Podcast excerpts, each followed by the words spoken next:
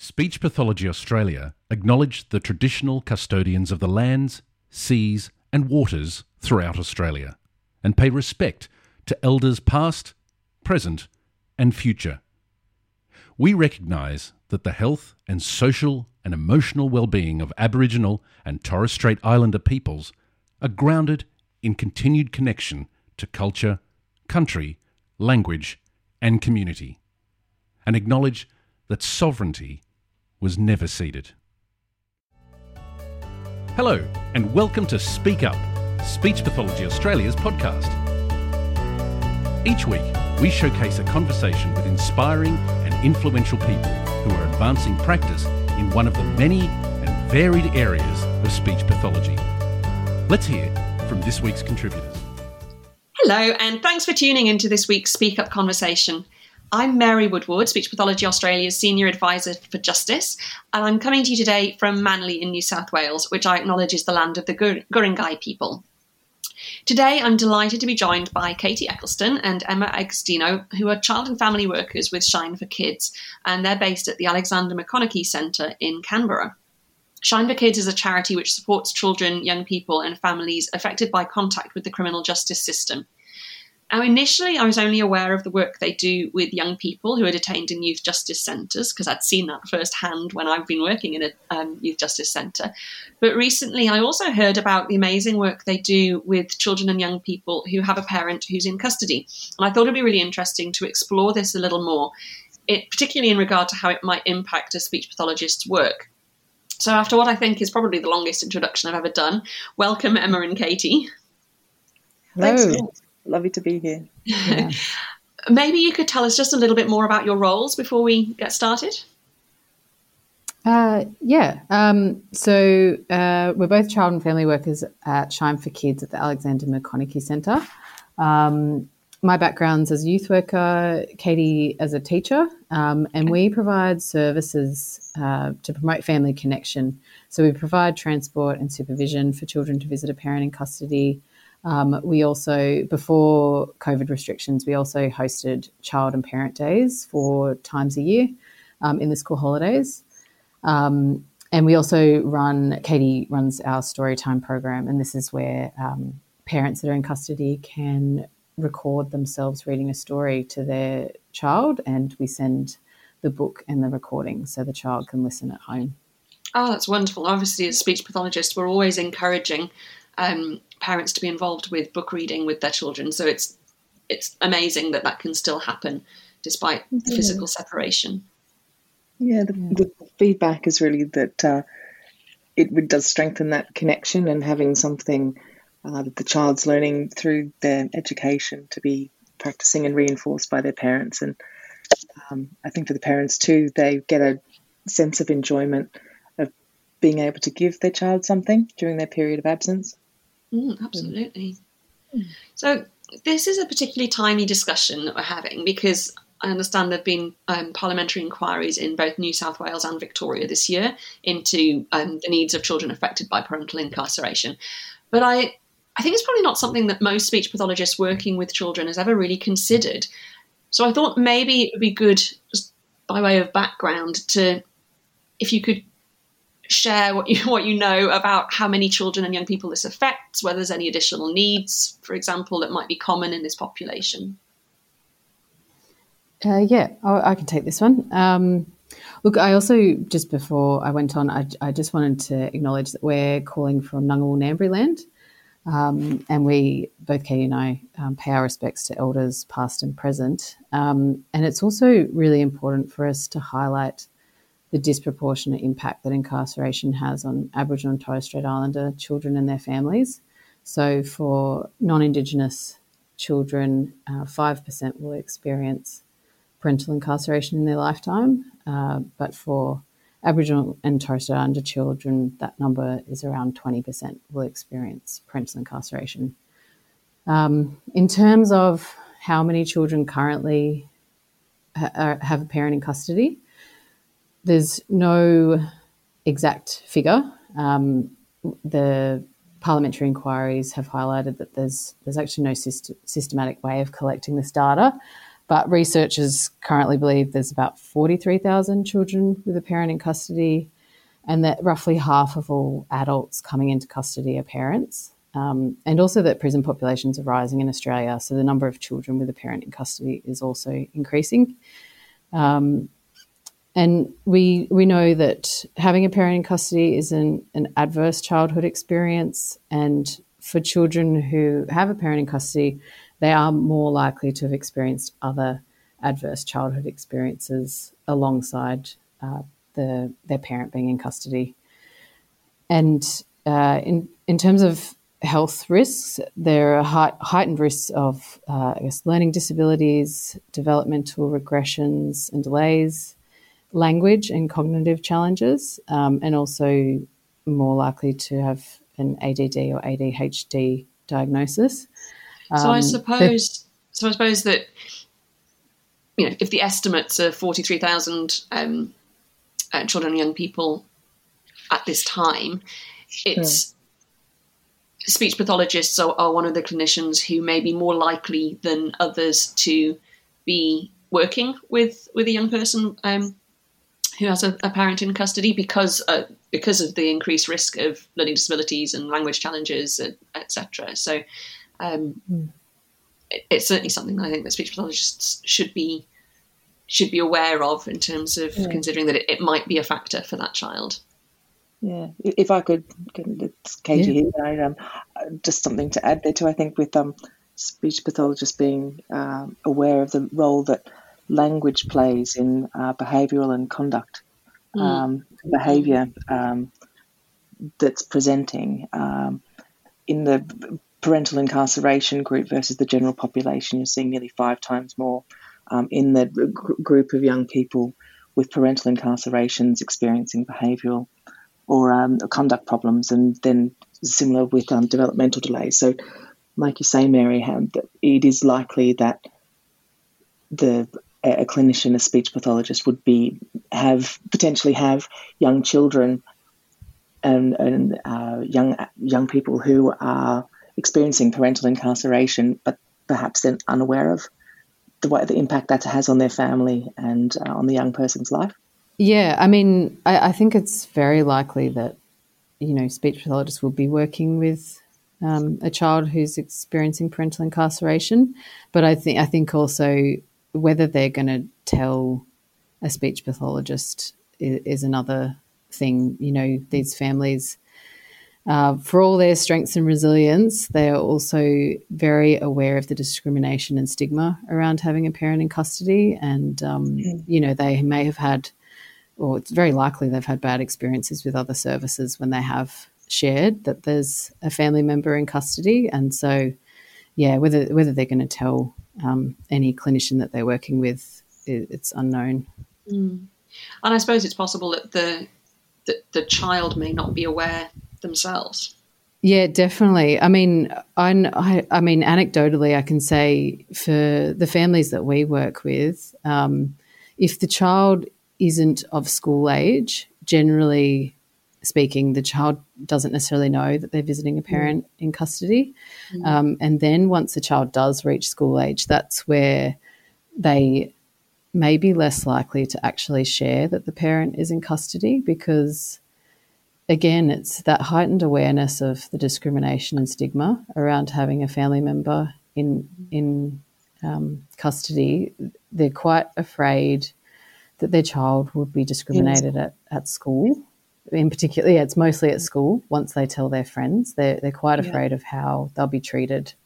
Um, so yeah, often children under the age of eight, you'll find um, are, are, unaware that their parent is in custody. Sorry, if I could just add there that some parents feel that it's a, um, a protective measure they can take for their child, mm. particularly that um, infant's age, to uh, limit the amount of contact that the parent uh, in the community exposes the child to in incarceration because with the young with the younger child sharing to all and sundry that mm. that risk of stigma sometimes can yeah. be a limiting factor for the parent in the community mm. and then feeling like they have to explain why and feeling that that could lead to um, further adverse experiences mm. for the child when they say they go to prison to see their parent yes i can understand that So, given you know we've said that that it's more than likely that a speech pathologist working with children and young people will at some point um, be working with a, a child or young person um, affected by parental incarceration, but they they may or may not know about it. I suppose I can imagine that speech pathologists may be sitting there, think, listening, thinking, well, okay, so how do we should we find out about it? Should we should we know? I mean, do you think that it is important information for a speech pathologist to know? And if so, how? How can they find out? I think it's it's important to know if the speech pathologist or, or the clinic itself has really clear referral pathways because when we're talking about um, children and fam or children with a parent in custody, um, really what we're scoping for is unmet needs. Um, and so, uh, if if there are clear referral pathways, then yes, I think it's very um, helpful to know that the child has a parent in custody. Um, but if there aren't, then you, I, I, think you're kind of setting up the child and their family for disappointment um, mm. and needing to be aware that you know these families could be involved with multiple services and they may have experienced um, distrust or disappointment from other services. Well, it's quite likely they have, and so you know when you're trying to build rapport with a family, you you need to be mindful of those things. So yeah. so yeah, the short answer, if you've got clear clear referral pathways, then yes, I think it's very helpful to know. I can imagine it might also be helpful to know so that the speech pathologists can be more realistic in their expectations of what they can what they can mm. expect and you know the, the family to be able to to do and how how they might engage and access the services because like you know as you said there there may well be um, all sorts of different unmet needs just as there might be with other with other families. But obviously, you know, this mm. this is a, a higher risk population for that. Um, and so, you know, if the if the speech pathologist is setting loads of loads of homework, um, or yeah. is wondering why the person isn't isn't completing the homework or isn't attending, etc. Um, um, it might be helpful if they're aware that there are other factors that actually are going to be taking a greater priority for for that person at the time. It actually it reminds me of of a podcast that um, has been released earlier this year, um, season four, episode twenty nine, um, which in which Laura Kerr, our senior advisor, uh, mental health and trauma, was was talking with some speech pathologists around um, sort of screening for or understanding basic unmet needs, and I suppose th- this kind of relates to that. I suppose, isn't it? They talked a lot about um, there needing to be clear referral pathways. If you're going to ask questions about it, you need to know who who to direct people to to support, yeah. but also be mindful of how it might affect your um, your your engagement with the family. Yeah, uh, and I, I, actually listened to that episode, and mm. it's incredibly helpful. Um, the tools that they offer, but also the things to be mindful of. Um, and they do go through kind of more specifically what those unmet needs may mm-hmm. look like. Um, and particularly for the families that we work with, things like transport is is a really big one. Um, you know, and, and that's that's a massive barrier to just turning up mm. to appointments. Um, even housing, you know, I know for a lot of the families we work with, financial hardship is is kind of the the top need. Um, and homelessness. You know, I was thinking mm. about it the other day. I've just this year I've met three women who, as soon as their partner has gone into custody, they have become mm. homeless, and it's mm. very abrupt. And yeah. um, you know, I, well, the world has was, fallen apart. Yeah, absolutely, and mm. you know, and they all have children, and you know, children get separated from each other because mum's trying to find somewhere safe for them, and not everyone can have you know, all three children at once. So you've got children that are being moved around constantly. Um, and so when when they've got those critical needs to then address something like you know a child's speech mm. needs, mm. it, it's going to be quite hard. And you know, and the parental desire can be well, and it is so often really, uh, really strong to have the child receive um, therapy and develop their speech, just with all those competing needs, uh, it, it, becomes yes. so difficult. And then, when, like you said about the practical thing like transport and needing to come to a uh, to a clinician's office, uh, that that that can be you know, the final straw. And the intentions are good, and seeing how having speech pathologists' involvement in the family could then affect uh, younger children as well. Um, mm. the, the, the, the, way that uh, effective service delivery has that trickle down through a family um, is so important. But um, I think it's one of the difficulties of the invisibility of of children as as a victim of crime uh, when their parents are in custody. And often they're losing when you have intergenerational incarceration as a factor as well, the um, that the, the support mechanism for a family can be reduced to could become sort of threadbare with um, incarceration of siblings or aunties and uncles and grandparents, um, and sometimes they're just suddenly taken removed from a child's life, um, in, yeah. and and the caring role and the involvement in in a child's life. So um, there can be a lot of loss, but th- these families can also, and they and they do display tremendous kind of resilience as well moving forward. Yes, I think it's I think it's important to stress the the strength and resilience mm. that that mm. these families and I can understand too that as a clinician, level of frustration that could be present with uh, people doing no shows and um, mm. w- when mm. when they have a, a, huge burden that they're undertaking and doing the very best they can. Uh, that uh, sort of seeking to move a, a, sense of judgment and feeling uh, just to kind of just trying to increase compassion for, um, for the challenges that the families face and and the children and the, the, the desire being so strong to help improve the, the child's situation. You know, you said about kind of the importance of trying to increase your compassion for families in this, and I suppose part of that is also reflecting on on our own um, potentially subconscious biases towards. Mm working with people in contact with the justice system?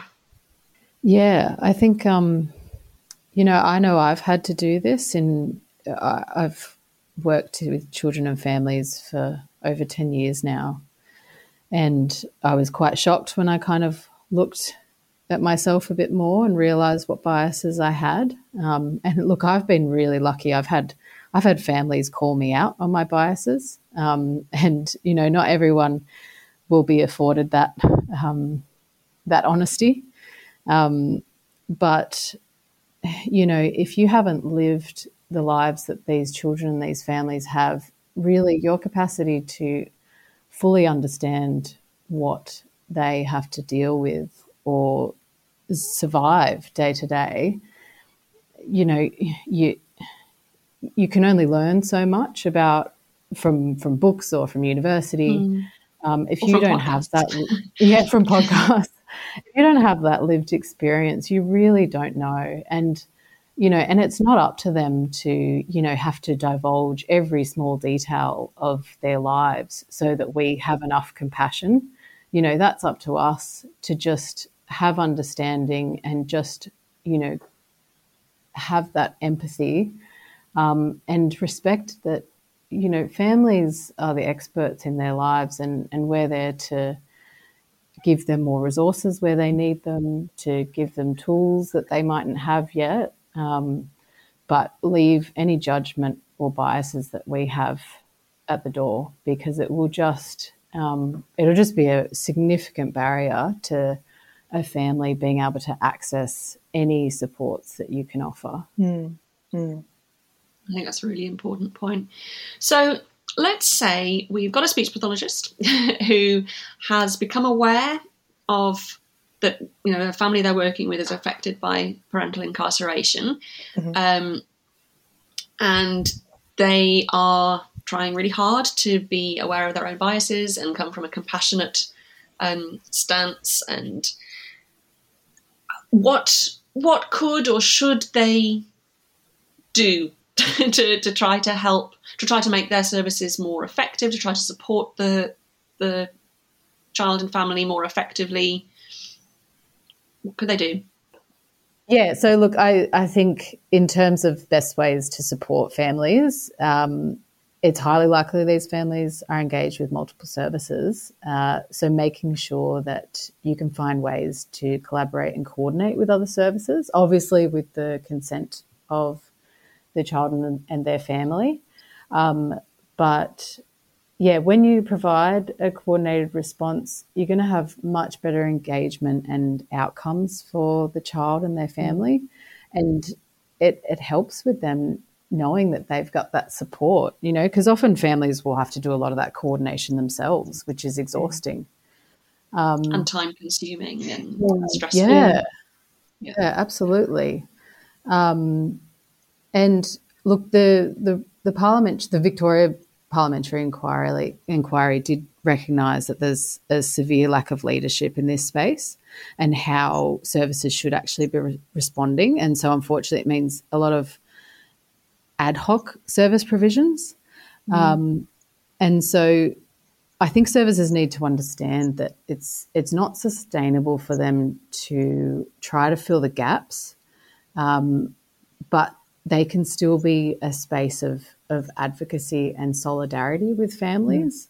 And you can be, I think it's actually important to be really open about that with families. You know, I'm often having discussions with families about, I, I wish there was more we could do but to really highlight that it's not it's not the services fault it's it's certainly not the family's yeah. fault that there's a system that doesn't have clear governance um, around how to address the needs of children experiencing parental incarceration. Yeah yeah. If i could add there too um, in terms of just something practical um, for a speech pathologist engaging too is to try I, um, I understand that there, there, there may be certain um, activities or homework or practices or dialogues that can be done in a setting like um, catching a bus or driving in the car or walking to school and making um, sort of language exchange and practicing turn taking and um, activities like that that is then set up as part of how families can relate to each other. And sometimes, too, it can be that, uh, that the parents wanting to understand why this is important. Um, not that it's up to the clinician to, to, to make them understand, but for certain families, they are willing to learn more about um, their children and how their children can be encouraged to grow in a in their linguistic capabilities and how that can have a positive mm-hmm. impact on their education. I actually involvement and I'm just going to jump in there. Yeah. I actually think that it is the clinician's um, responsibility to explain that to the families. I think you know all of us are going to be more motivated um, and invested in learning if we understand why and yeah. how. Yeah. So I think I think it's yeah. really important to for for us as as clinicians to explain to the to the people mm. we're working with, whether it's the individual themselves or their families, um, about why we're doing what we're doing or why we're suggesting what we're suggesting. Otherwise, they'll, you know, people will think, well, what's the point? And, yeah. you know, especially if they've got a lot of other priorities and other needs going on, then they're not going to prioritize something they don't understand. Yeah. I think my mm. reluctance in, um, in being firmer in how I suggested that was um, uh, just with awareness that many of the families for majority of their adult life, and perhaps when that, the parents were uh, children and young adults themselves, they've been told from an authority above what to do, and with an awareness of that, that you don't want to, you know, just being conscious that with another involvement in a clinician and perhaps a desk in between you, that that it may come across as um, a parent mm. feeling that they're this is just another opportunity to be told what to do. Um, yeah. And I guess I think that is a really, really good point. And I guess just to, yeah. to clarify sort of what what I was saying yeah. is I think that it's important that people understand why why you're suggesting what you're suggesting, but it should all ideally come from a position of having shared goals and figuring out together how how you're going to make this work. Because as you say, you know, the parent and the family are the, are the the experts on the child, and the speech pathologist is going to have a, a you know a different um, perspective based on their training and experience. And it's the coming together of that that helps figure out how to do things, whether it's you know practicing things on the bus or you know whatever it looks like.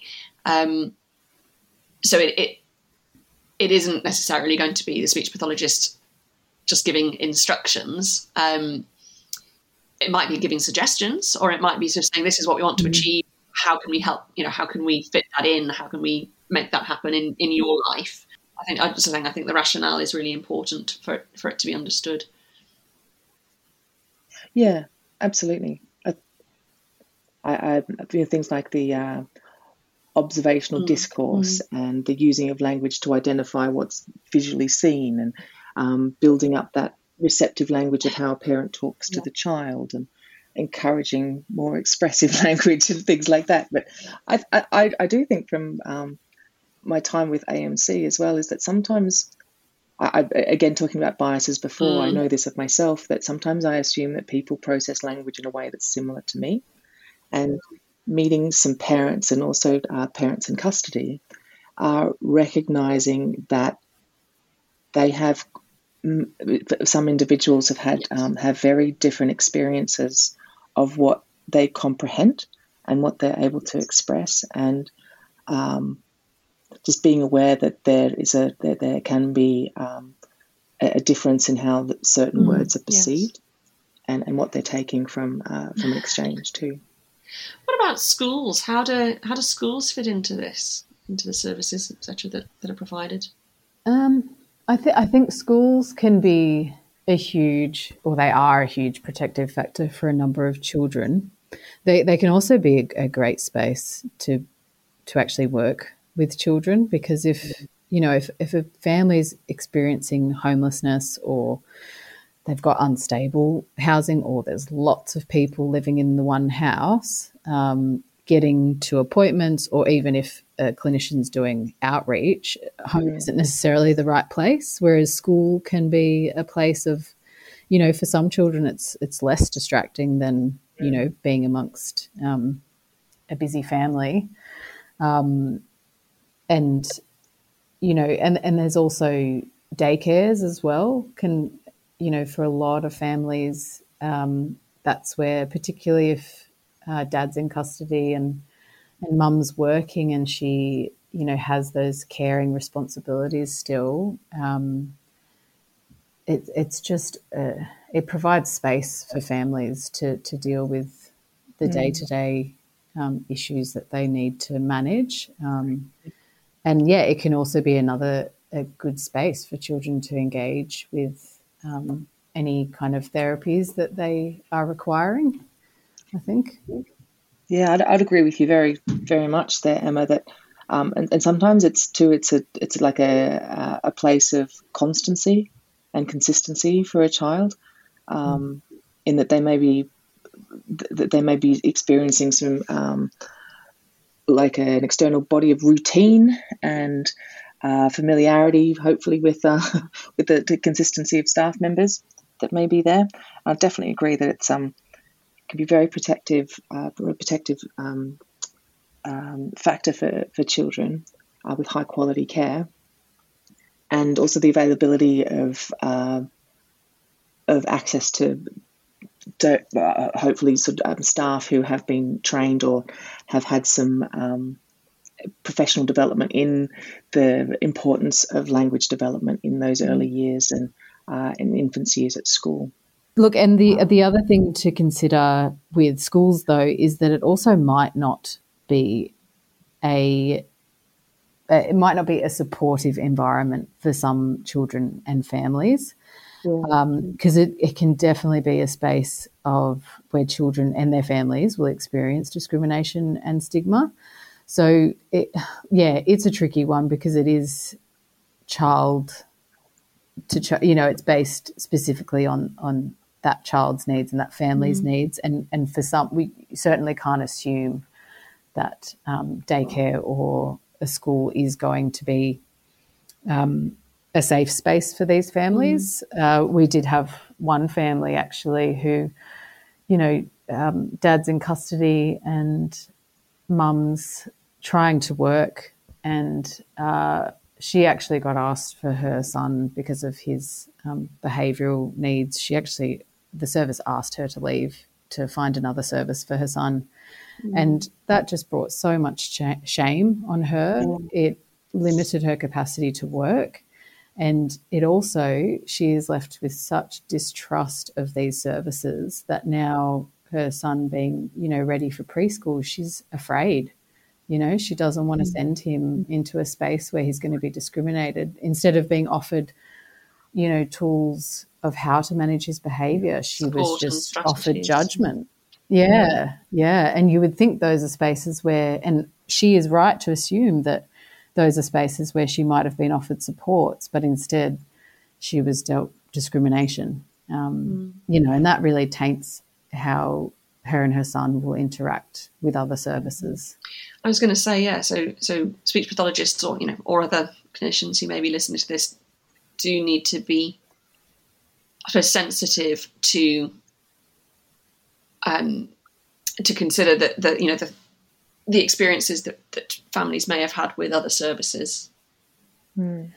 Yeah, and look, there's there's also a heightened awareness from families. You know, there's much heavier. Well, there's a lot of surveillance on families. If they've got a family member in custody, they're more likely to have police checking what they're doing and child mm. protection services. And you know, a, a speech pathologist clinic, even, even Shine for Kids, you know, that is a a very big. It, families feel vulnerable engaging with services because does it mean then that those services are going to engage child protection services? Are they going to go to the police? And I, I think you really need to be aware of that um, when you're working with a child experiencing parental incarceration. And, and when I say heavy surveillance, I'm talking, you know, families will tell you that police will come to their door at midnight and just to ask them a question. You know, no one's being arrested, no one's being, you know, and I've worked with young people for a lot of my life and they and they will talk about police just coming to their door when they're on shift just to ask about something. And I know me personally, I don't think I've ever had an officer just knock on my door to ask me a question. Randomly rock up. No. Yeah, and this is what families are dealing with all the time, and so they're they're really aware that services might not be places where they can, they can trust as well. Yeah. Is there ever um, a situation where a speech pathologist might contact Shine for Kids? Or is it only something that a family um, would contact? Uh, yeah, certainly. Um, if they're wanting to refer to one of our programs specifically, um, so if they're looking for a service where you know they can recognise that the child has a close connection with their parent that's in custody, then yeah, definitely give us a call because um, there's a number of ways that we can try and keep that we can support a family to maintain contact, particularly during the pandemic. You know, um, children are having contact with their parents less. Um, and so Shine's really adapted to that, particularly with our story time program. Um, but also, you know, where there's barriers of transport, or it's quite common for, um, you know, partners there may be AVOs in place and they might not be able to actually bring a child in for a visit. Um, whereas Shine for Kids, with the authorities from the from the parent, we can bring the child and supervise them during a visit with their parent in custody. Okay. So yes, it's definitely worth speech pathologists um, familiarising themselves with with what Shine for Kids might might be able to offer, so that if they become aware that that a, a child or young person is affected by parental incarceration, they could talk with the family about whether or not they would like them to to reach out to Shine for Kids. And just before we finish, um, I know that that um, you know the the research that you mentioned earlier around sort of the high prevalence of, of various um, additional needs, etc., from the US. I thought that our listeners might be interested to hear that Shine for Kids has has recently obtained funding for the first Australian study into the needs of children with parents in custody. Um, so hopefully that might help to capture information on the communication abilities of this population. So I think we'll all be looking out for, for that with interest. I don't know if there's anything you want to add on that. Yeah, look, um, there's some pretty uh, hardworking academics and advocates out there who've been working, you know, decades trying to have better ways of collecting data so that we can address the needs of these children better, more to what they deserve. Um, and so this survey is has been a long time coming, and it's just it's a it's a step in the right direction, um, particularly after the parliamentary inquiries highlighting just that real need to be capturing data um, that will inform policy moving forward. Qu- quantifying can lead, then lead to um, identifying resources and most effective ways of intervention. So, yeah, it's a, um, it's a really exciting change that um, that's being undertaken there to collect the data that's going to be required to increase awareness. Absolutely. Well, Emma and Katy, thank you so much for speaking with me, and thank you everyone for listening. And we'll be back with another Speak Up conversation next week. Thank you, Mary. Thanks so much, Mary. We hope you enjoyed this week's conversation. Be sure to subscribe to the podcast where all good podcasts are found and make sure you share it with your colleagues. You can also visit us at speechpathologyaustralia.org.au. Thanks for tuning in and bye for now.